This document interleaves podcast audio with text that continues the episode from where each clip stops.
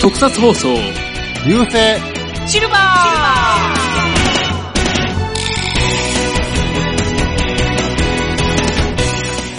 フェザーです。ミキアンです。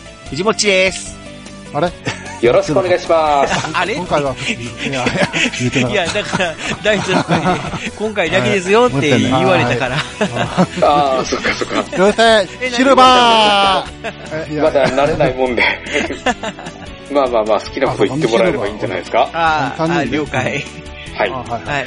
まとりあえずですね、今回からまあ、第1回ということでお始まりました。イエーイ流星シルバーです。よろしくお願いします。ついに始まりまし行たき。ましょついに、第1回。う。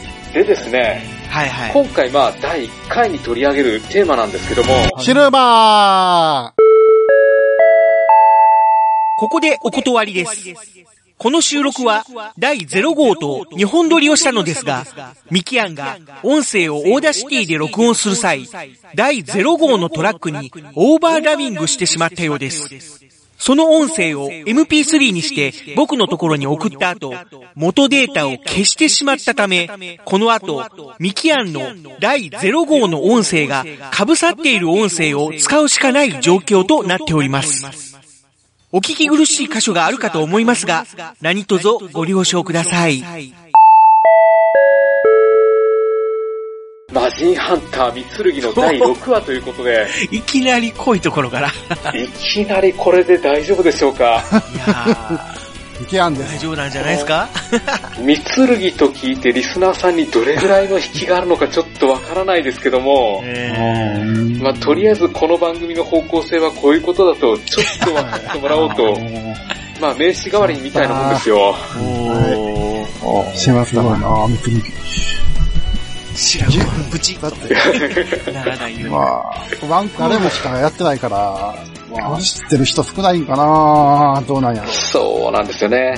まあ、概要を話しま誰もす知らんよと、。あ、もう、えーオープ放ニング送でして話いしちゃたいまのすが。、あ、そうか。どオうすーるプニング、オープニング一回終わらせて、本編ええ始まってから概要を話す方が良くないあ、そうですね。ということで、えー、オープニングトーク なんですけれども。はいはいえー皆うさわん、最近、はいうん、体調の方はどうですか はいはい体調ですか 今日はまあまあ、普通やと思うけど、ここんな話誰が聞きたいんそうなんですよね。だから、もうこの収録と配信までのタイムラグがありすぎるから最近がいつのことなのかよくわかんないんですよね。そうやね。もうはしかがはし流行ってたニュースなんてもう皆さん忘れてるかもしれないですよ。もう、もう忘れてる、ん、忘いやー、でも忘れちゃダメだよね。うん。まあままあ、これが配信されるのはいつになるのか、まだ知る由もないという感じなんです。そうですね。はい。まあ、2018年以内には放送したいです。ということあ。で、ん第1回目かはいはいはい。らこんな感じなんですけども、うんまあまあまあ。皆さん、ぜひついてきてください。まあね。はい。頑張りましょうえーね。フェザーノートさんの、もう、トークを聞けるのは、流星シルバーだけです。なんだか、けなのかなわかんないですけど。うん、なんかゆで卵先生の漫画を読めるのはジャンプだけみたいな。そうそう。はいはいうんうんまあ、もしかしたら私が流星シルバークビになるかもしれないです。いやいやいやいやいや。ねえ、それはない。といそれはないです。うことで、大丈夫です。うんじゃあ、フェザーさんオープニング締めてもらえますかはい。はい、まあ、はい。えー、流星シルバー第、あ、なんだっけな。サブタイトル決めたな。えっと、ね、流星、あ、そうだ。流星作戦第1懐号が、かしい。おーそう流だ星作サブ戦タ第イト1ル号だ。、サブタイトル。魔人ハンター三剣を語ろうの回です。はい。始まります。よろしくお願いしまはいお願いす。します。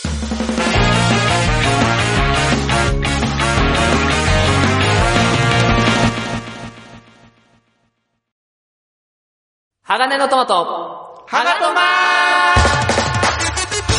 鋼の絆へ届けよう目指すは太陽トマト色元気に登場愉快な仲間東海ザープロジェクトが愛知県東海市からニューウェイを巻き起こすラジオその名も鋼のトマ鋼のトマトはシーサーブログ、iTunes から絶賛不定期配信中感謝するぜ、リスナー。お前がナンバーワンだ流星ツイマということで、はいえー魔人ハンター三剣の第6話を語ろうということです。来まよろしたしくお願いします。はえいい。、お願いします。お願いします。頑張っていきましょう。で、まず、作品の概要なんですけども、はいはい。えーこれが放送していたのが1973年ですね。昭和昭和48 48年。うん。はいまあ、特撮全盛期ですね。いっぱいやってました、そうですね。ミキアンが生まれたのが、 47年ですけどね。まあ、そうですえね。え、ミキアンが1歳の時ですね。一歳の時 覚えてない。そりゃあまあそうでしょう。まあまあ、そうですよね。うで、フジテレビで全12話で放送されたということですね。ええ、うんまあ当時12話っていうのはちょっと短いよね。ん短いうん。ねまあワン普通のクールそうそうそう、特撮が、まあ約1年。まあ特撮に限らずアニメでもそうですけども、まあ1年以上は、まあ続くというのが、まあ定説だった時代だったので、うん。まあ正直言っちゃえば、打ち切りうんなんですかね。になっちゃうかのなかなっていう感じなんですけども。うん。うん制作が間に合わへんかったんちゃうんああ、それもあるいやーんですかでね。も、ね、 もっと手間暇かけてお金もかけてる、あの、つぶれ屋のウルトラマンとかは、あね、あれも、もう制作俺の悪い癖が出たもんね38話やってるんであうん。まあそれを考えると12話っていうのはちょっと少ないね。あ、はいはい。そうですね。で、まあ話の内容なんですけども、はいはい。時代があの、はい徳川家康の時代なんですよね。ねで、その時代の日本に、えーサソリ座から来たサソリ魔人というのが率いる宇宙忍者サソリ軍団というのが攻めてくると。 え。えらいサソリずくめやね。サソリ尽くしなんですけども、えそこで、おやおやって感じになるんですけどね。まあ、あるかな。うん。わざわざね、宇宙から来てんのに、うん聞きや すい。徳川の日本しか見られへんからね。そうなんですよえね。ねサソ、サソリ座から来たっていうことで、うん。で、そのサソリ軍団が攻めてきたということを気づいた、えー、三剣一族、これがまあ、そうですね、隠れ里に住んでいる忍者の一そうで族という感じなんですかね。そうですね。まあそうやね。で、その一族の長老の同伴が、、えーその、まあ頑張りまなしんょだう。ろう、息子、子供に当たるんですかね。まあ、えー今日、銀今日だよね。うん、銀河、水星、月光という三兄弟に、 えっ、と、地、地と人と愛の、えー三振りの、えー刀を授けるですね。うん。はいはいはいはい。そうです。まあ、で、この刀を授けるから、うん担当ね、短い。うん。うん。そうですね。で、この刀を授けて、サソリ軍団をやっつけてこいと、うんそういうことですね。そうですね。まあ、簡単に言うとそう。はい。頑張りましょう。うん。で、えーこの番組の特徴というとですね、えーっと、一応、おーこのサソリ魔人とか、えーこの宇宙忍者、えーサソリ軍団、最初は、えー等身大の形で出てくるんですよね。そうですね。でまあ普通の人間のアクターさんがやってますね。うん、あの、襲ってくるんだけど、はいまあ、あのー途中で、えーおう巨大怪獣を出してくるんですよね。うん。まあ、どう言ったらいいんでしょう。今でいうスーパー戦隊シリーズみたいなうん。感じの流れっっていうんでしょうか。。まあ最初は等身大で戦って、で、怪人がもう、はい。あの、負けそうになったらた、ら怪獣を入れて。怪獣を出して、みたいな。まあ。で、そこでこの銀河、水星、月光のはい。三兄弟が、えー、この、地、人、愛っていう担当を、えー、三つこう、重ね合わせることによって、なんと、巨大ヒーローとも言うべき、えーは三剣とういんう巨大神に変身すると。そうですね。そしてこの巨大怪獣とうん宇宙怪獣と戦うという、はうん。まあストーリーーなんですよね。斬新。そうなんですよね。だからまあ時代劇テイストの中に巨大ヒーローものというそのをうそうそうそう。組み入れた、入れてある意う味ん唯一無二の作品ですよね、これ。まあ、そうですねで、。他にも、ね、そういう時代こう劇いヒうーロ番ーっていう組のではいすよまっすてけどいも、うのは説明巨は。大化することなんてね、ないですもんね。いるよね。うん、ないですね。ないよね、ミキアン。ない、ないよ。ねだから、あの時代は乱立、乱立してたから、まあそうだよちねょっと、。ちょっと変わったものやりたかったなと思うんだけど。うん。で、普通、こう聞くと、あうん、怪獣とか、そういう巨大ヒーローの中に、まあ、アクターさんが入って、まあ、えー着ぐるみでね、で、えっ、と、ミニチュアセットの中で戦うっていうような、えーイメージを抱くかもしれないんですけども、なんと、このマジンハンターミツルギという番組、えー特撮にですね、アニクリエーションといううん。人形アニメの技法を用いて撮影されたんですよね。そうそうなんですよね。だから、あなんでの、普通の人形劇という形ではなくて、うん人形を一コマ一コマ動かしつつ撮影していくという、ちょっと大変な撮り方をしてますね。そうですねそうやまあだからまあ、レンタル、初期のキングコあンるグかとらねか、、最近はう。ん。ああと知ってる人いるかどうかわかんないけど、こうあやのってく恐れるんだ竜探検隊ボンフリああーのまあそうやね恐竜シーンあ、うんとか、言ってピンとくる人がいるかどうかわかんないんですけども。正直、ポカーンでした。 えーえ、わかんないボンフリー。でも、このボンフリーの前に、ポー、ポーラボーラーがあって、あーああ、このポーラボーラーの流れで、ボンフリーがあるから、あー。ということで、それも説明しとかんと。まあまあ、いわゆるそういう巨大怪獣と言いますかね、恐竜とか怪獣っていうのを、えー人形アニメで作って、で、えー、等身大のキャラクターと合成させてっていうはいはい。感じの、まあ、昔ながらの旧法や。えー、丸々うん中国コンビで言うたみたいな、中国コンビや。感じのやつ。なので、まあ、なんていうのかはいな、はいはいそうそうそう。えー、他の巨大ヒーローものとはちょっとそうそう。毛色の違う作品にはなってましたね。まあ。そうそううん。正直、この撮り方の方が大変なんじゃないかとは思うんですよ。そうそうそうまあ大変やと思うで、大大変やからこそ、まあまあ別に野球知らんでも大丈夫やと思っちゃうのかな。そそれは。ワンクールにいたのかなと思ったりするんやけどね。で、そんな野球知らんでも。視聴率的にはどうやったのあ、足が速そうな人が一番とか。どうなんでしょうねけどだから、よう打ち、なんか打ちそうやなって、当時はなさ、ななさそうでああるんちゃうかなっていう視聴率、結構あったような気がする。どうなんやね。藤本ちゃん見てた まあまあ、分からへんと思うけど。うん。まああそこは感えーじ、とまあまあ。これはだからあれリアルタイムでは見てないんだよね。ああ、うん、なんか。やってたかどうかもちょっとわかんなくて。あとは、特撮ヒロイン、神セブンとか、特撮ヒーロー、神セブンテレとビか、系とは書いてあそる。ういうのを、まあ、神セブンっていうのはね、関西でも AKB やってたのかあれ。ああ、そっか、放送されてるかどうかもわからないですよね。まあ、三人採用があるやああ、どうなんかな。うん、そういうのも話したいな。で、とりあえず、あの、あと、この作品の特徴として、なうんうんえー徳川家康とか、服部半蔵とか、実在の人物が、ちゃんと名前がして出てくるんですよそうなねん。あそうですね。うんその辺はちょっと時代が特定できるっていうのそれはも珍しいなとは思ったんですそうよ。だこかの辺はあら、の、あ特撮の仮面悪ライダーのにちょっと似てる女、感じあかーなるなほどみたいな神セブンとかやったら1位やね。うん。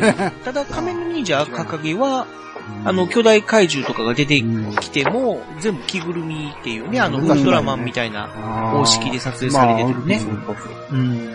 うんだから、こだからの人うん形アニメーションっていうのが、うん。当時の子供たちに受け入れられたのかどうかっていうのと、あとはまあ、時代劇は時代劇なんですけども、まあ出し切った時はままああ主人出し切った公時たち、例えば三剣三兄弟なんかが、割と、なんていうのか、現代的なそうコスチュームを着てたとそうやいね。う。そうやね。ちょっと変わった衣装でしたね。まあ普通にね、なんかこうバイクのヘルメット被ってますもん ね。うん、そうです、そうです。ヘルメット被ってるっていうのがね。まあ、多分、西洋ではもうそのヘルメットとかあったんちゃうあとはまあ、あれやね、リスナーが一緒に、西洋。うーん、西洋。いやいやいやいや、え江戸時代で、しかも江戸時代初期やから、うん、いくら、 あの、海外でも、まあ、だから、ないんかな。ヘヘルメッルメットトはやりなたかいっこたとやってた。まあ、あの、甲冑の兜的なものはあったとは思うんですけど、だからまうあ多分そういう解釈なんでしょうね一体感が欲しいね。ヘルメットん。じゃないよ、これはカブトだよっていカブトう。な。うんで、ね、衣装も忍者スーツというよりだからも、どっちかっていうと柔道着みたいな感じなんでうね。ん。はいはい。そうですね。ちょっとどねっちかというと、うん。忍者部隊月光に出てた人なんよね。水木、ジョ、ジョ。ああ、はいはいはいはいはい。はいはい役者さんとそうか。そう。それにちょっと近い。まあ、イメージとしてはイメ、たージとしてはだ、忍者舞台月光は現代劇やけどね。まあ、でもに、うんまあ、忍、まあ、一応忍者で、ああ、ああいう格好をしてたんで。まあまあまあまあねうん。そっからなんか来てるような気が。平山、うん。透明鳥うちゃあー忍者舞台月光なんていうの透明は鳥ちゃん白のこと黒は説明するんだよねの時代やもんね。ん。うんそうやねんけど またちょっと、マニアックになったかな。話がちょっとずれちゃったけども。そうまあまあいいじゃん透あ明と鳥、ちゃんでたすき掛けして、、えっと、肩についてるのはあれ、手榴弾ですかあ手榴弾や、ね。ドリちゃんが透明でやる時の演出とは。そこまで行くともう忍者じゃないなっていう気どっがちかというと、なんかこう、あのー、兵士っていうか、なんだろう、どういうのアメリカ軍とかの兵士っていうのうん。胸に、このスリングっていうんですかね、に爆弾を入れてて。紹介をしとった方がええのかうな。ん。うん。まあ、だからちょっと一風変わった忍者の姿ではありましたえね。ーっと、まあままああ、、まあ、あの時代はね、風雲ライオン丸も、なんやかんや、車とか出てくるしね。まあそうだよね。滅ばしたとかうん走ってるし、あ背中にロケット積んでるあしね。そんなに、時代交渉は関係なかった。まかんあ、考えてなかったからうんまああくまでもファンタジーということで、うんうん時代劇ファンタジーということでそう。そうそう若影にも、円盤出てくる UFO とか出てくるね。あまあま あ、あそれを言い出すと本当にキリないけど。まあまあということで、じあ、ゃあ、そろそろ、ううんん、内容に入っていきましょうか。はい。はい。で、第6話、えっ、と、怪獣ガンダラの襲撃という回ですね。はいえーこの回がですね、えーまず、南蛮渡来の像がや日本2頭やってきたという話なんですけども、はいはいはい。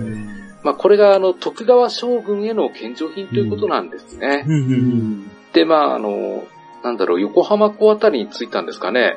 着いて、あの、江戸城の方に連れて行く途中で、えっ、と、蒲田あたりで一回ちょっと像を休ませようということで、蒲田。あの、うんゴジラ第二形態そうです、そ割れうです。たあの辺です ね。うん。が。うん。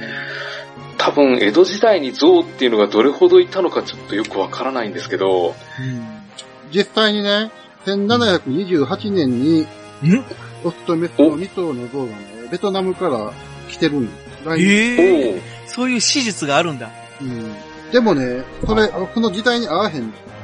あまだ100年以上後ですよね。うだってこのん。時まだ徳川家康の時代やだから結び。うん。ううんん。時の将軍がね、えー暴れん坊将軍の時に来て る。あああ、ーよ吉宗ね。うん18代将軍。まあ、時代交渉は合わへんけど、いとにかく来てたんは来てた。うん。じゃあ、まあもしかしたらそういうことがあったかもしれないということで。その消える時の、うん。まあまで、あ、象を休ませてるところに、うんそこへ突然、忍者装束の男たちが現れて、うん急に襲いかかってきたと。急にでしたっけはいはいはい。えー急、なんか、あのー平山先生が言ってません。こっかあらの先は我々が預お、かおるみ庭版、たいな。お庭ああー、版そうですのね、。うん。な格好して、偽物の格好して出てくるね。ああ、そうだそうだ。ん偽物というか、あれ本物だけど操られてたんじゃなかったっっていけうか、操られてるっていうか、だよね。うん。ない。いや、操られてるんじゃなくて、殺殺されて、その人たちが化けてるっていう感じ。ああ、そうかそうか。あ、はい。入れ替わってたんか。うんうんああ、そうだそうだそうだ。で、その入れ替わった人たちねが、あもの、うこれから、味方っていう体でそう、近寄ってきて、こ近寄こっから先 は我々が、ああの、預かるみたいな話で。で、うん。えーいや、そんな話は聞いてないぞ、みたいな。ここからどうするつもりなんだ、みたいな話をしてるときに、うんなんかこう、怪しいことを言うんですよね。まそうですね。えっと、象あ、はう、んまあ見たことがあったら、うんいいんです飼育係が、見たことないえっと、これから夜だし、うん餌もあげないし、って言ってたんですけど、ご、ご創役が、えっと、象は腹を空かしていた方が都合がいいとか言い出して、あーそうそうそうおやおやって感じ。で、うんはいはいはそうするとその現れたごご創役の人たち が、サソリ軍団に姿を変えて、で、侍たちを切り出したと。うんい。うん。で、えーっと、像を強奪するっていううん。流れで、で、えー、その襲った人たちが、そのお庭番、将軍のお庭番ということで、で、将軍の方に、将軍というか、えー、と、あれなんだろう、なんかお見つけ役みたあいな。の、半蔵の方に行くんです半ね。蔵か。そう、服部半蔵の。服部半蔵に話が行くのかなうんで、うんあの、あの、あなたの、その、部下が、象を襲ったぞっていううん。話で入って、そんなことはないと。はい、あいつらはそんな奴じゃないって言って、まあ、言うんだけど、はい。いや、どうも、お願いしますらしいという話になって、どういうことだって言って、ちょっとこう、焦り出すっていうそうですね。展開で、で、部下を呼び出して、部下に象の行方を探させるという。いっぱい回答を待で、っておそりのます。時になんか、あの、よろしくお願いします子供がいたよね。あだから、あそうですの、ね将軍 の、えーと、子供が3人。うん。そういいうますね子供が3人、でその子供たちが、あの、象、まだ来ないのかな、みたいな形で、楽しみに待ってる、みたいなシチュエーションがあったよね。そうですね。もう象とはどんなような、どんな感じの生き物じゃとか、どのように鳴くのかとか、半蔵にいろいろ聞いてましたね。そうですね。うんで、そういうちょっとこう、はいほっこりした展開をしてる時に、ちょっとそういう慌ただしい空気になるという。うん。まあ、ミスルギがマキ三人がね、町に行って、町、町かなあの、行った時に、あの、子供が誘拐されたっていうんで、うんうんうんうんああ、はいはいはいはい。あのー、なんちゅうの。いや、子供の絵、顔を描いたやつをペタペタペタペタ貼ってるんだよね。まあ、貼っていく。あー、その、ああ、そうですね。子供た、さらわれた子供たちのお母さんたちお母さんが、うんえーっと、要は、、えー行方不明になった子供たち。うん。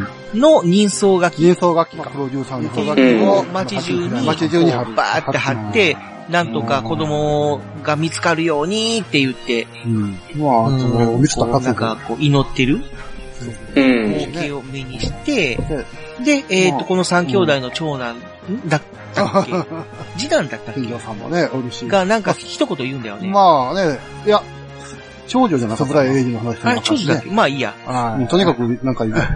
あのなんか、なんとも浅ましい眺めだなとか言ってましたうんあ、そね。れは超出てきそう。次男が言うね。あ、次男やばいいそっうぱだい。出てくる。うんで、あの、で、まあ、あの、そ、そこが僕ちょっとね、うんい一回ちょっと引っかかった部分なんだけど、なんでうん。うん、でもやっぱりあれ、なんか意味があるのかな最近の人。うん、どこ要は、その、親が、その、行方不明にな った、さらわれた子供たちの親が、そうやって人相楽器を街中にベーって貼っていって、、あのー子供がいなくなりました、と見かけた人は連絡してくだささいみたいな、もう最近で言うたら、あの、い。犬とか猫、ペットがいなくな って、あの、いなくなりました、見かけた方はご連絡くださいみたいな、あうんの、札を、札って言いますか、平そ成の、紙を、平成やった。パーッと街中に貼っていく様子を見て平、成やねなんとも浅ましい光景だなっていうあんーですまあ、言ようね。ね。あだうんーうからん。でもまあそれがなんかあんのかなっていう。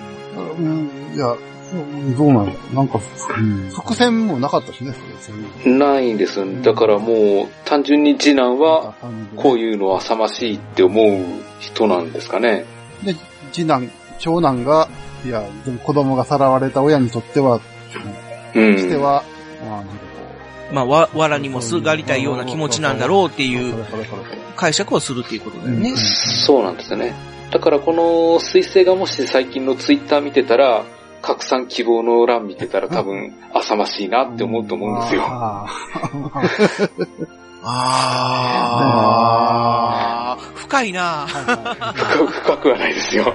え、なんででも、まあいそうですね今のう、んそういう、あの、ご時世と照らし合わせるとっていう解釈をすると、ちょっ働き、ジョラとない。深いなって思ったりはしたんだけど。ああ、まあ、ただ、一応ストーリーとしては、そうやって子供たちが街でいなくなるっていう伏線があって、ゲストコーナうー。ん。えーっと、まあ、あのーお庭番騒動があって、あーで、えーっと、お城には、その、えー、あ三人の子供がおって三人の子供がおると。で、そのお目付けの服部、えーじゃないや、えー、柳生じょ、えー、じゃね誰だっけ服部、は服部半蔵かが、要は、えー、いなくなるんだよね。その、そうですね。あの、様子を調べるために。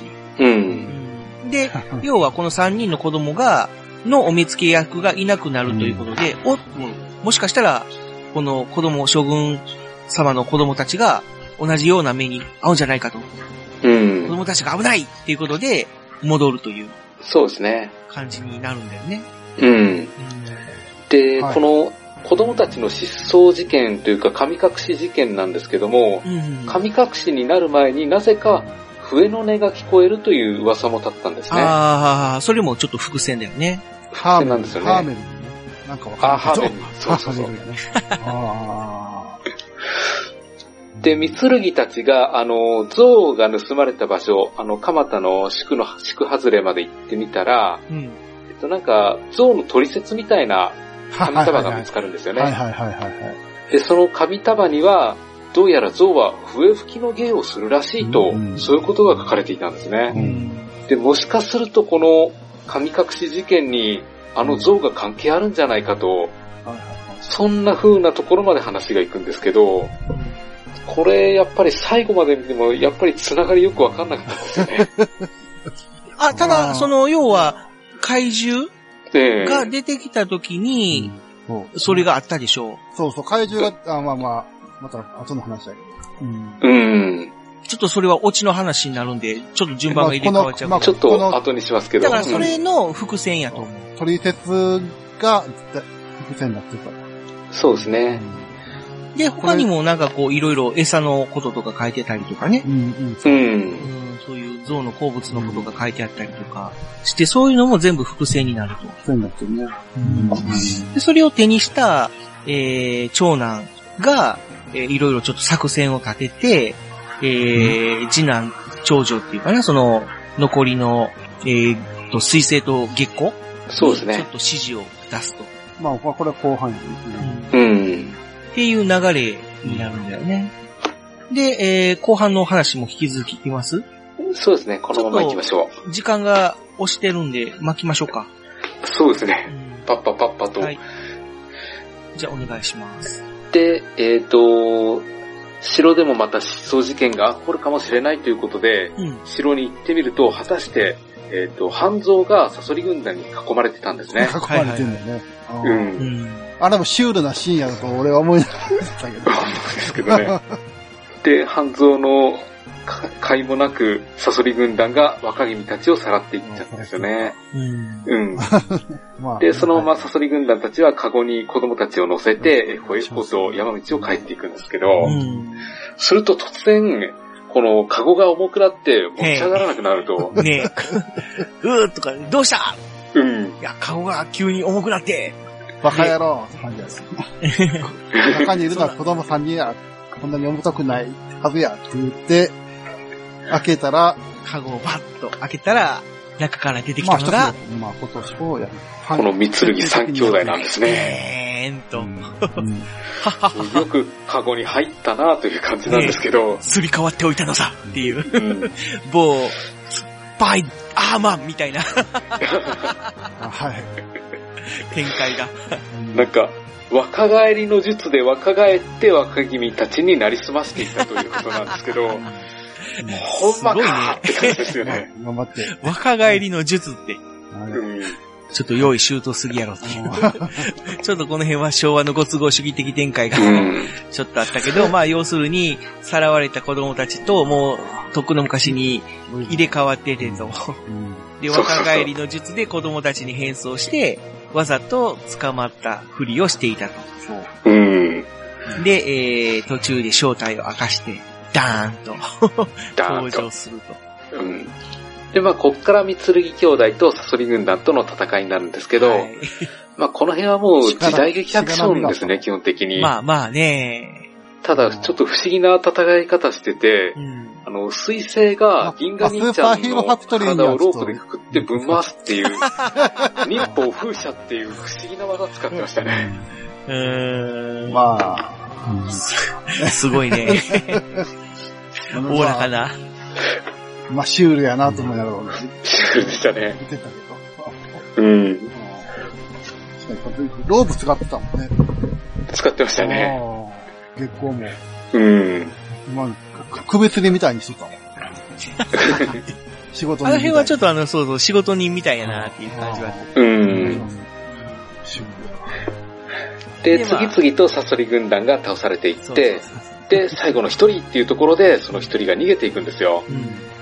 で、その一人を追っていくと、山道の、なんだろう、途中に穴があって、うんで、そこからひょっこりあの、神隠しにあった子供が姿を現すと、あ、はいはいはいはい。こんな子供のところに子供がいたっていう思ったら、うん急に笛の音がどっからか聞こえてくるんですね。そう。出ましたね。あの音はもしかして、とまいあまあうまあとまあ、ミル伏線が見。ると、あの、二つ頭の巨大像ガンダラが登場すると、はい。どうやらあの、さらわれた像は、サソリ軍団の妖術で、こんな姿になってしまったというカバ感スーじみたいパなーヒーローファクトリー。まあ、だからちょっとこう、なんていうのあの、ベケロベロス的な。半端に終わったからね。うん、そ終うですわね。ったからねもともとだから、あのうーん江戸このに、番組はえー献上されるために連れてこられたのながんとか2頭の像頑張ってみたいうんな。だったんだけど、うんまあ、そこで現れた怪物、怪獣の姿が、まあ、体は一つなんだけど、首が二つっうんうてん。いう、まあ、だから本当にケロベロスの像版みたいなうんうん感じの怪獣ということで、まあ、うん。鋼の錬金術師とかでも、そういうシチュエーションがあったでしょうう。ん。なんだっけ、そういう、自分の娘と犬を合成させて、あー怪物を作った、みたいな。そうですなんね。かそういうちょっとこう、いたたまれない、ええー、みたいな感じの怪獣ででしたもねね、。でも冷静に考えるとね、合体させんと1体ずつの方にしたいね。で、2体作った方が、うん。効率はええと思うんですけど。あそんな気はしますあなんねと。か増やして、うん。増やしていきましょうよ。もう2対1の方が勝ちやす、勝てな勝てそうやんか。それをわざわざ合体させるっていうのは。まあまあ、その辺は、またここもまたシュールで。まあまあまあまあ、まあ楽しいまなあとまあまあ、言うっていうことで。まあ昭和、昭和やなって思うのね。そうそうそう。まあ、ただ、要は、その、普通の、そういう像が、そういう怪物の姿に変えられて、えー、まあ、三剣三兄弟の前に現れたと。うん。でも、いうことです像ねの、像としての、なんていうのかな、その、意識、意識というか、あの、そういうのはもうなくなって、もう怪物としてただ、このサソリ軍団のミキアンと、操り人形というか、操り怪獣みたいな形で、はいガーッとこう襲ってバイくバるみたいな。ドドンパセー で、で、えーっと、まあ、それからどうなるんでしたっけ、えっと、サソリリーダーがですね、うん。そこから一方でも動いたら象が子供たちを踏み潰すぞって脅すんですけど、三剣たちはあっさり動いちゃうんですよね。まそうすると、象の鼻からビームが出てはいは、い三剣たちが倒されるんですよ。あ、まあ、ちょっとこの形だと象にはとてもかなわないと思ったんですけど、うんで、子供たちを返してほしければ、地、人、愛の3本の剣を持って、明朝、天狗が原に来いと、ああ、そっそかういそうっか。話だったんですよ。そうだね、そういう展開でしたね。うん。で、一回、それで引くんでしたっけそうですね、一回引くんですよ。で、だから、サソリ軍団の狙いは、もともと象でも子供でもなくて、この3本の剣が欲しかったみたいですね。あーそうですね。うんうん。で、その三兄弟一回引いて、で、次男の、えーっと、水星か、水星が、です一ね。回ちょっとその、は反対するんですよね。うん。剣を渡したら、そうそうそう。だから偽、偽物ダメのだみたい剣なと、うん、ああ、そうそうそう。そう偽物偽物のの剣剣とすり替えて、をすり替えて渡し偽物の方を渡そうと、提案するけども、たらうんまあ、サソリ軍長男の銀河が、が、うん、サソリ軍団はそんな手に引っかかるような奴らじゃないないって言って、本物の剣を渡さないと、子供たちの命が危ないんだって言っうて、ん。で、結局本物の剣を渡すというそうです流ね。れになるんだけどうん、ただ、ただ、あの、あっさりこう、素直に渡すんじゃなくて、ちょっと作戦を立てようとそうですね。いうこことれがで、えー、水星と銀河に指示を出すと。うん。で、それがそれが、あの、説明書、あ、あれは。そうですね。まず、銀河が水星に、あの、竹の芽と大箱とイチジクの葉を集めてくるようにっていう指示を出すんですよね。で、月光には、子供たちの人相書きを剥がしてこいと、そういう指示を出すんですよ。うん、そうでしたね。で、うん。で、この、なんだろう、水星に行ってきた、このイチジクの葉なんかなんですけど、うん、これがあの、象の取説によると、象の好物らしいんですよね。、そうですね。うんで、これをあらかじめ、あの、3本の剣に塗っておこうという作戦みたいなんですけど、うん、まあ、これがどう出るかなんですよ。うん、まあ、吉と出るか。うん。明と出るか。で、次、明朝の、えー、天狗ヶ原なんですけど、えっ、ー、と、サソリ軍団たちがもう来てるところに、えっ、ー、と、三剣たちも現れると、はい。で、約束通り、サソリ軍団たちに3本の剣を放って渡すんですよね。うん。そうね。とりあえず3本の剣は。ちょっと離れたところにわざとパトって落とすんだよね。うん。うんで、子供たちが先だって言って、えっ、ー、と、剣を渡すより、なんだろう、サソリ軍団たちが剣を取るよりも、先に子供たちを解放する、解放するように言うんですね。うんうん、で、穴の中に子供、いた子供たちが、えっ、ー、と、月光が剥がしてきたに像書きを見て、一人一人照らし合わせながら助けてたんですけど、これは、二層書きいらなかったなと思うんですよね。いや、じゃなくて多分、それは、子供たちが本物かどうかを確かめるためやと思うんですよ。うん、というか、だから、書きの絵が下手すぎてちょっと似てるも何 も。まあまあ、それを言っちゃうとあれなんだけど、まあ、まあ一応、人相書きっていうぐらいだから、特徴とかは捉えてると思うのね。いや、なんか正直この人相書きあの、桜桃子が描いたような絵なんですよ。まあまあ、ただ、まあそれは多分設定上、その、深くあの、掘り下げるところじゃないと思う。うん、で、一応、その、月光が、この、人相書きと、あの、本当の子供の顔を照らし合わせて、あ、この子供たちは、本当にさらわれた子供たちだなっていうことで、まあ、助けるっていう。 そうですね。もしかしたら、あの、若返りの術を使った一人軍団がいるかもしれないんで。まあ、偽物っていう可能性はあるっていう。ことを考慮してっていうことなんだろうね。で、子供たちは、まあ、本物ですと。うん。間違いなく。無事に避難させたと。に助けるという流れなんだけど、そこで、象の怪獣をまた呼び出すんだよね。うん。で、まあ、あのー、ただで返すと思、思ったか、みたいな形で。悪者特有のいつものパターン。そうですね。まあ、この子供たちというか、まあ、三兄弟と子供たちを襲わせると。うん。なんかサソリ軍団たちが火矢を構えて子供たちを狙うっていう感じでしたね。ああ、そっかそっか、そういうのもあったね。うん。うん、で、こう、なんか逃げ道に、こう、火矢を打っていって、まあ、火矢っていうのが、火のついた矢だよね。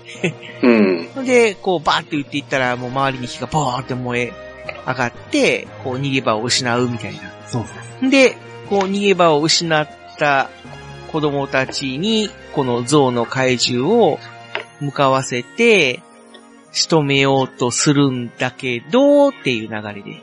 とこですね。こっからの展開がちょっと、はい、突飛すぎるような気もするんですけ ど、えっと、まず、銀河が風を起こすんですね。。そうそうで、そうすると、サソリ軍団が風に煽られます。うんで、そうすると、えっ、ー、と、サソリ軍団が、あの、先ほどの三剣の3本の剣を持ってるんですけども、そうそうそうその剣に塗られたイチジクの香りがプーンと飛ぶわけですね。で、その匂いがガンダラに届いて、うん、おや、イチジクの匂いがするぞということで、ガンダラがその匂いのする方に向いて、。そうあの3本の剣からイチジクの匂いがっていうことで気づくんですね。そうそうで、子供たちに向かってったその象の怪獣がくるっとこうキビスを返して、えー、サソリ怪人たちの方に向かって、ダダダダダーっと、。そうそうそうそう襲いかかるわけですよね。うん。で、ガンダラがサソリ軍団を攻撃し始めて、うん、あっさりサソリ軍団はやられてしまうと。 プチ、プチ、プチって。プチ、プチ、と。で、やら、サソリ軍団がやられた勢いで、3本の剣が吹っ飛んで、ピューその剣がヒューッと飛んで、スポ飛んできッてと三剣の手に戻る と、まあその辺はごち、ご都合主義というか。もう銀河兄ちゃんはもうここまで読んであの作戦だったんです よ。すごいね。すごいですよ。まあ読んでたっていうことなんでしょう ね。ですよね。作詞や、作詞。まさに作詞。うん。で、その3本の剣を奪回した3兄弟たちが、こう、チーチンアイのはい掛け声とともに、えー、三剣に変身すると。そうです いね。よいよクライマックスは違うね。はい。うん。そして、まあ、ここからはもう三剣と象との戦いなんですけど、はいはい。まあ、象を蹴ったり、鼻を切っ たり、飛び乗ったりとか、いろいろやるんですよね。あ、まあ、ちょっとこう、某赤い男みたいな。うん、そうそうそう。ガンダーラはあんまり攻撃せえへんもんね。してたっあけんまりして攻撃 方法が、なんだろう、鼻のビームぐらいしかないんですかね。まあね、うちょっと鼻から開口線出すぐらいで、うんあとはもう、首、二つの首のね、ね長い鼻をわーって振り回すぐらいのうん。感じで、で、対して三剣はもう盾持ってるし、剣持ってるし、いうことで、そうそうそんう。腹からビ、あの、剣がバババババって出てくる。ああ、そうそうそうそう。ああ、そうそう。あやっぱりこうその辺はなんかこう人形アニメっていうことで、割とこう自由なーそうやね攻撃をするっていう形で、まあちょっとなんかこうう、ん三剣って、まあ、なんだろう、ロボットみたいなところが、まああるんだそうやね。ロボットっぽいよね。ですうねん。だからちょっとまね、こう生身の、あのーあの、なんていうのかな人や、人っていうか、まあ、ウルトラマンとかではで考きなえいよらうれなへんよ攻うな撃。感じだね、そうそうそうそうあれは。うん。うんだからは、おまあ腹でかもら一応ミ、サイルみたいなの忍がバーン術て出っしていう解釈なんでしょうね。まあ、かもしれないね。うん。まあその辺は、時代劇ファンタジーということで。そうですね。まあそういう形で、なんと、その象の怪獣を倒しちゃうんですよね。倒しましたそうこね。のこのね、倒した後にミスルギが、あの、手と手をこう合わせる、うん。なんかこう、手と手を合わせてね、なんちゅうの、この、ああ、三剣のその姿で、そんなシーンあそったうそうそう、そんなシーンあっええー、あああ、ーそっか。た。殺してしもうて、なんかごめんみたいな。ああ、じゃあそう いうあやつもあったのか。あ、ああへと思っーた。うんあ、ちゃんとじゃあ、そうやって合唱したんだ。は合唱してる。あはうへえ。んあ、まあ、要は、その、何の罪もない、ただ、その、ね連、れてこ徳川家康に献上もうするために、連れてこられただけの、何の罪もない、そう。二頭の像が、まあ、そうやって、敵に利用されて、うんで、最終的に三剣の手によって、まあ、殺されてしまうわけですうよんね。うん。うん。という、なんともこう、後味の悪ういん感じの終わり方になるんですけども、そうですね。まあ、最後にね、まあ、ちょっとその、像のお墓あはうんは作うってたん、なんか作って、まあ、その、そうやってねぎらいと言いますか、弔いの言葉を投げかけて、何のために来たんやみたいなこと言うとったからね。そうそうそう、まあね、うん。ただもう俺たちはもう、これからも、サソリ軍団に立ち向かうぞっていう形で、うん。おーみたいな形で終わっていくっていう。そうですね。で、怒ったのがサソリですね。怒る。魔人サソリが怒ってるんですよ ね。己三剣またしてもか徹底的に頭に来たぞって怒ってましたね。ああまあまあ、いつもやられてるだろうん。で、まあね、この、サソリ、えー、軍団と三剣の戦いは、まだまだ続くっていう感じで終わるとそうですね。いう感じの、まあ言ったら、まあいかにも、こう、昭和のうヒーん。ローものっていうのを周到した時代劇ファンタジーっていううん。作品で、で、まあ、なぜミキアンがこの話をチョイスしたかっていうのをちょっと語ってもらえるう。いや、やっぱしね、うん二頭の象がね、やっぱしこう、何のために、それでこら、わざわざ日本に来て、ちゃんとこう、ね、返上品として来たのに怪獣にさせられた、この悲しみっていうのをね、うん。うん見ててこう、ちょっと伝わってくと、あの、手と手を合わせたところで、メツルキがね、うん、そこでもう、ちょっと、感動しました。だから、ああ、ちなょるっと、ほどちょっ。と見てほしかった。う本ん当、やっぱしね、こうミスルギっていう作品、まあ、12話しかないんやけど、あんまりこう、あまあ、いろいろとあるんやけどね、話。やっぱりこう、ミスルギが手を、手と手を合わせるっていうのはこの作品しかないから。ああ、そうなんですか。そうそう。まあ、ただ正直、その、人形アニメやから、うんこう、手を合わせる動きも、こう、コマ送りっていうか、こう、カクカクカクってしたような動きやったから。ちゃんとしてたで。あ、そう。んなんかちょっと分かりにくかったかなっていう。ああんまりり印象に残らんかったかな。ああー、残れへんかったんか、あのシーン。俺一番、うんまあ、見てほしかったのあのシーン。ああ、言われてう、んあ、なるほどなっていうう。ん。まあ、人間としてはやるかもしれないけど、ロボット、あの、うん変身してる姿でやるっていうのはめったにないからあー。うん。うんそういうとこ見てほしいかと思って見ると。うん、まあ、まあ、この聞いてくれくれてる人が、それが伝わったかどうかわからへんけど、うん。まあ、一回ね、できたら見てほしいなっていう、うん。第6話です。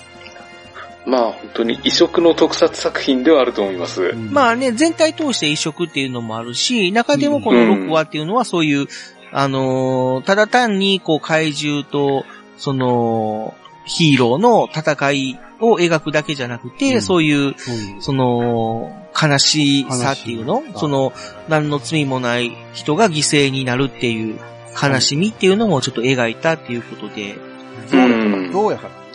ゾウですから。どうやから。いや、まあ、それもあるし、やっぱりこう、なんていうのか、あのー子供たちがさらわれて、で、その、やっぱり両親たちが、こう、必死になってと言いますか、血なまこになって、もう藁にもすがるような気持ちで子供たちを探してるっていう、う。うんん、シーンも、ちょっとこう。最最近じゃ多分ない、ないと思うよな、その、あんまり。そこまでうん。昔はなんか結構あったと思うんだけど、そういうシーン。いやうん逆昔は、じゃないのかな。逆、今要はね、最近は、今の方が割とそういうドラマ的な描かれ方ああよくしてるけども、どっちかというと昔、そういう昭和時代のヒーローものっていうのは単純明快な、あのーね、一話完結的な作品が多かったかなっていうイメージだったんで、うん。う。うんん、だからそういうちょっとまあまあこまう、ドラマ的な描かれ方がうんしてるっていうのはちょっと心に残ったかなっていう。で、あとはやっぱりこの時代劇っていう雰囲気がやっぱいいなっていう。うん、そうですね。うん。まあ本当にこう全体的なね、まああの、ええちょっとこう時代錯誤な、 あの、ところが、例えばコスチュームとか そういうところには見えるけども、まあね、まあ、あるけども、うん、ただやっぱり世界観としては江戸時代ってういうことで、まあ例えば像が現れるにしてもその将軍様へのね、献上物っていうか、うん貢ぎ物みたいなうん。形が出てきたりとかして、で、まあ子供たちも割とそういう、例えば、その、三人のね、将軍様の子供うん。が出てきても、やっぱり子供たち、その子たちは、あの、やっぱり、なんていうのか、こう、位が高いっていう。はい象は、なん、だ、なんていう動物なん、なのだみたいなうん。物言いっていうのかな。まあまだ世間は誰もローのこと知らない。そうそうでそれに対して、その、えーっと、服部半蔵ええが、ちょっと敬うっていうかね、うんその、はいとか、なんとかでございますっていう、子供に向かってそういうやりとりをするっていうのは、やっぱり時代劇ならではやなっていう。そうですね。ううんん。自分が割と気に入ってるのが、あの、子供たちが神隠しに会うときに、うん笛の音が聞こえるっていう、この怪奇ムードが割と好きなんですよ。あー、なるほど。それは、だから像を操るために、そういう笛の音を使って、そのサソリ軍団たちが像を操ってたっていうのもあるし、その、それがたまたまその子供の神隠しと重なったから、子供、その笛の音が聞こえると子供が消えるってういん。うで、伝承というか、怪そ奇うで現す象ね。と結びついたっていう。うん。うんやっぱり神隠しに会うときに笛の音が聞こえるっていうのが、何かちょっとやっぱり怪しい雰囲気があって、うんなんか割と普段の特撮では出ないような雰囲気あると思うんですよね。それ、ちょっと僕、あの、えっ、ー、とね、あれを思い出したことがあって、なんだっけね、ウルトラマン、えっ、ー、と、なんだっけ、エースだったかなああ、はいはい。レオやったかなヤプールのエースか、そうそうそう。あの、歌歌いながらそう歌、あの、老人がこう歌を歌いながら子供たちをこう引き連れて、はい連れていくっていう、あれなんだっけ一元に連れてな行くっていうるほど。話お前は、えなんやっおけ前は俺を信じあオーレオか信じなさい、そーら、信じなさい、そーら、信じなさい。あ、これでもこの歌な、歌ったらあかんであ、そうな の。まあまあまあまあクまレイあ、ジーそういう、クレイジーの歌や。あ、でも歌詞は違うけどね。うん。あ、そうかそうか、でも、クレイジーキャッツの歌うか。ん。うん。うん。まあ、だからそういう歌を歌いながら子供たちをさらっていくってまあい一応歌う、歌いながら。そうそう、シーンがあるんだけど、まあそれをちょっと思い出したかなってうん。ういう。ん。あ、あなれるほも、ど。あれもね、ええ加減怖かったんよ。怖かったう。。うんん。ウルトラマンエースで結構子供にとってトラウマにな る話が、割とちらほらあるからね。ね。そうやな、そう思うんだけどね。うん。僕も結構ウルトラマンエースってトラウマになったことがあるからね。なおわかる。またそれはそう、次回話すか。うん そうですね。トラウマにまなあっまあたって特撮作い品。うかもうそれちょっと待って、どっかの作品、どっかのラジオでやってたぞ、それ。あ、そうなんうん、っていうか、もう30分特に回ってるんやけど。あ、そろそろ締めましょんう。締めましょう、締めましょう。じゃあ、このままエンディングいきます。ははーい。い。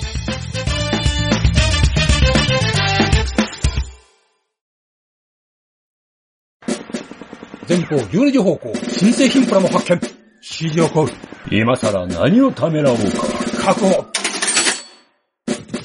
右3時方向、噂の工具発見。これぞまさに転入。確保。左9時方向、ずっと探していた棟梁が、飛んで火にいる夏の虫とはこのことよ。確保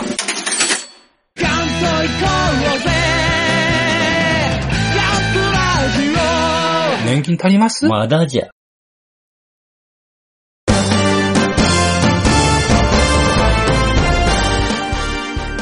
ということで、えっ、と、三剣6話を語ってきましたけど、リスナーさん響きましたでしょうかどうでしたかいかがでしたかまあまあね見てもらいたい。ななかなか見られへんけど、ですうよねん。まあ、勝ってでも見てほしいですけどね、12話しかないんで。うん。特に6話、ミソルギが手を合わせるシーンはちょっと、ぐっとくるもん があるかもしれません。っていうか、変えるの入るよ。出てるから、DVD です。ああ、そういうことか。まあ、おお値段は高いかもしれませんけど。うわぁ、それは進めにくい。まあ、でもそういう作品があるということで。ええまあ、ま気たになったら、うというんことで。そうですね。まあ、あの、知識としてこういう作品もあったっていうのを覚えていただけるだけでもいいです。はいうん。まあ、昭和ならではのね、そういう、あのーなんていうのか、あのーおおらかな雰囲気もあるけども、僕らがね、ちょっと言ったような、ちょっと考えさせられるようなシーンも見受けられるので、ええまあ、ね、よかったらぜひ見てくださいっ見てください。はい。ていう感じとでいうしょこうかとね。で、はいで。すね。はい。で、次のエピソードトークなんですけども、はいはい。えーダイヤモンドアイのお来た第1話を取り上げようと思います。はい。ダイヤモンドちょアイ。っとあの、またポカーンとしたリスナーさんもいらっしゃるかとは思うんですけども、 あの、川口後半先生の、そうそうそうそう。え月光仮面とかね、レインボーマンとか、まあね、最近ではあの、暴れ、ハヨンハンで、そうですね。コンドールマンがーはいうん。取り上げられてましたけれども、まあはいそれを手掛けたええ川内広範先生のの、作品の一つです。はいまあ、特撮です。ヒーローものです。ですね。ええただ、で、このダイヤモンドアイの第1話を、えー第4回配信で、えー取り上げようと思いますので、 4回え。もしその配信までに見られるような方がいれば、あの、見ていただけると助かります。はい。第4回というか、あれですね、その、えー、なんだっけ、えシルバー作戦あ、はい、そうですね。シルバー作戦第4え、号。シルバー作戦やったっけえっ、と、流星作戦第4号ですね。流星作戦第4号 第四号でお届けいたします。はい。はい。お楽しみに。お楽しみに。ちょっとというこ普と通で、の拾うものうじゃないよ。ちょっとうん。 ちょっとじょ、時間ちょっとかなりオーバーしちゃったんで、はい締めましょうか、そろ行そきろま。しょはい。ということで、今回お届けしました。えー私、ご相手が、えーフェザーとの、フェザーノートと、う。カムカム。えミキアンと、はい、藤もっちでした。はい、ありがとうございました。ありがとうございました。お疲れ様でした。ドまたド聞いンてねパッセー、ドドンパッセー。 2連発。大切なことなんで。